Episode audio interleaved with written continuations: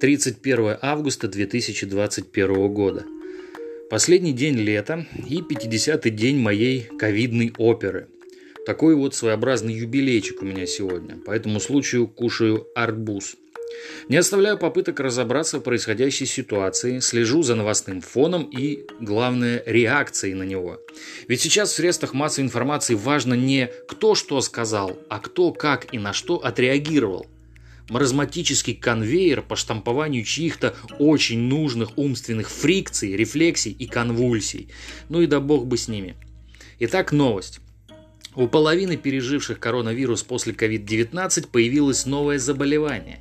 Здесь суть понятна.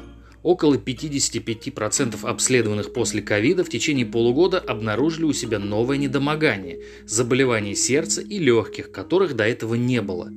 Почти четверть участников опроса признались, что у них появился сильный кашель, а 20% пожаловались на учащенное или нерегулярное сердцебиение.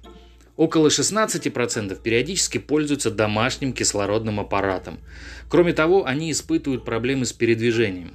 А далее комбо. Почти, у почти 85% переболевших даже спустя полгода присутствуют симптомы коронавируса. Люди не чувствуют себя здоровыми. Не менее интересна новость американских исследователей, в которой последствия от COVID-19 связали с хронической усталостью. Ну что ж, э, звучит вполне логично. Организм реагирует на тяжелый продолжительный стресс.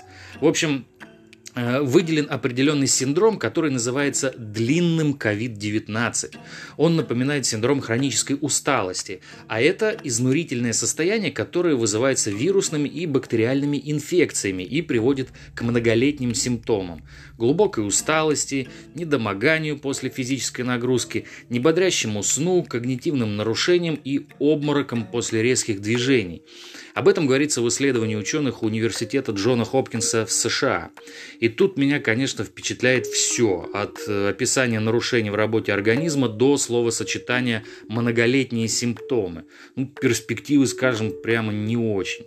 Но посмотрим, как будут развиваться события в моем конкретном частном случае. А на десерт вот еще две новости. От коронавируса умер активист из Техаса Калеб Уоллес, э, выступавший против ношения масок и других антикоронавирусных мер. И российский политик-антипрививочник Александр Воробьев умер от COVID-19.